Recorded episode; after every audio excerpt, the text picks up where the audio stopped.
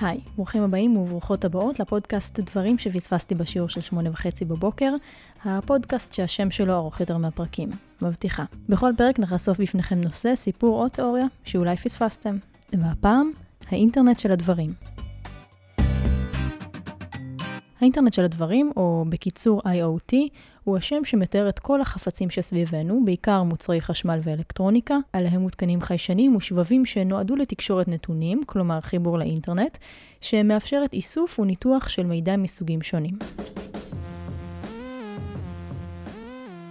אז במרשתת הדברים, כפי שבחרה לכנות האקדמיה ללשון עברית את האינטרנט של הדברים, המכשירים לא רק מחוברים לאינטרנט, אלא גם מתקשרים ביניהם.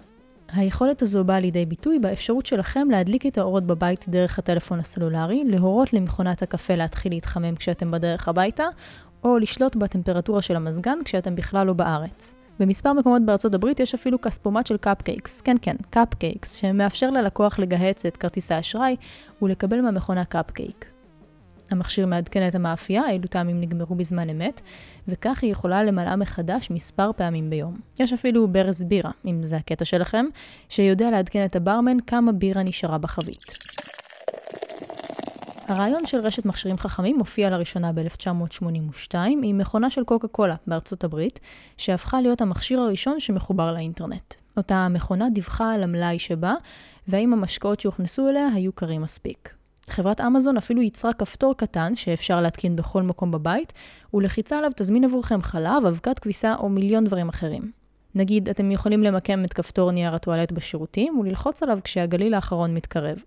שמתי לינק לסרטון שלהם בתיאור של הפרק, שווה לכם לראות. אחת הדוגמאות הידועות ביותר כיום בתחום האינטרנט של הדברים הוא המחשוב הלביש, כלומר מכשירים שאנו לובשים על הגוף ועוסקים כל הזמן בניטור הפעילות שלנו. זאת על מנת לעזור לנו לחיות חיים טובים יותר. הם עוזרים לנו לישון, להתעמל יותר, ואפילו מסייעים לנשים בניטור זמני הפוריות שלהן.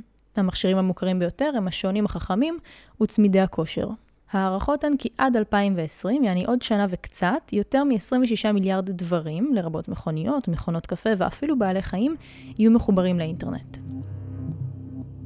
אבל כמו שאתם יכולים לתאר לעצמכם, ברגע שמשהו מחובר לאינטרנט, אפשר גם לפרוץ אליו.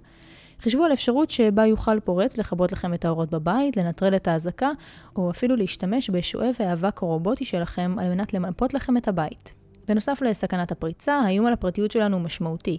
למשל, חברה מסחרית שמוכרת צמידי כושר תמכור את המידע עלינו לחברות הביטוח, שיסרבו לבטח או יעלו את מחירי הפוליסה בגלל דפוסי נשימה חריגים.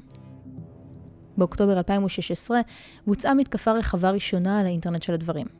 היא נמשכה מספר ימים ופגעה בגישה לנטפליקס, אמזון, ספוטיפיי, טוויטר ואתרי ענק אחרים. היא לא נגרמה על ידי מדינה, אלא על ידי הפצה של הווירוס הראשון שנועד לנצל את מכשירי האינטרנט של הדברים, כדי ליצור מתקפת מניעת שירות, DDoS, כלומר להציף את שרתי האינטרנט בבקשות עד שיקרסו.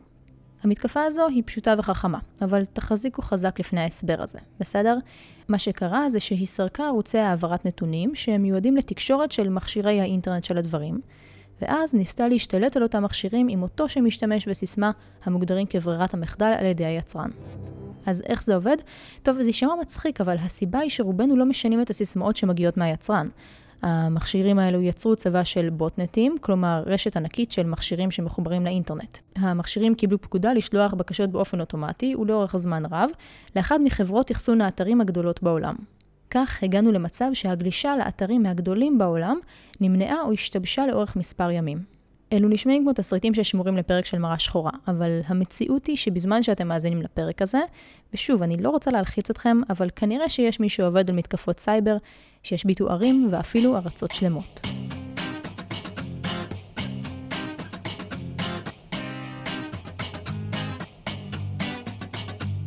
זה היה עוד פרק של דברים שפספסתי בשיעור של שמונה וחצי בבוקר, שכתבתי ביחד עם גיא גבעון המהממת. נשמח לקבל רעיונות והצעות לפרקים הבאים, כי די בטוח שיש דברים שאנחנו פספסנו ואתם לא.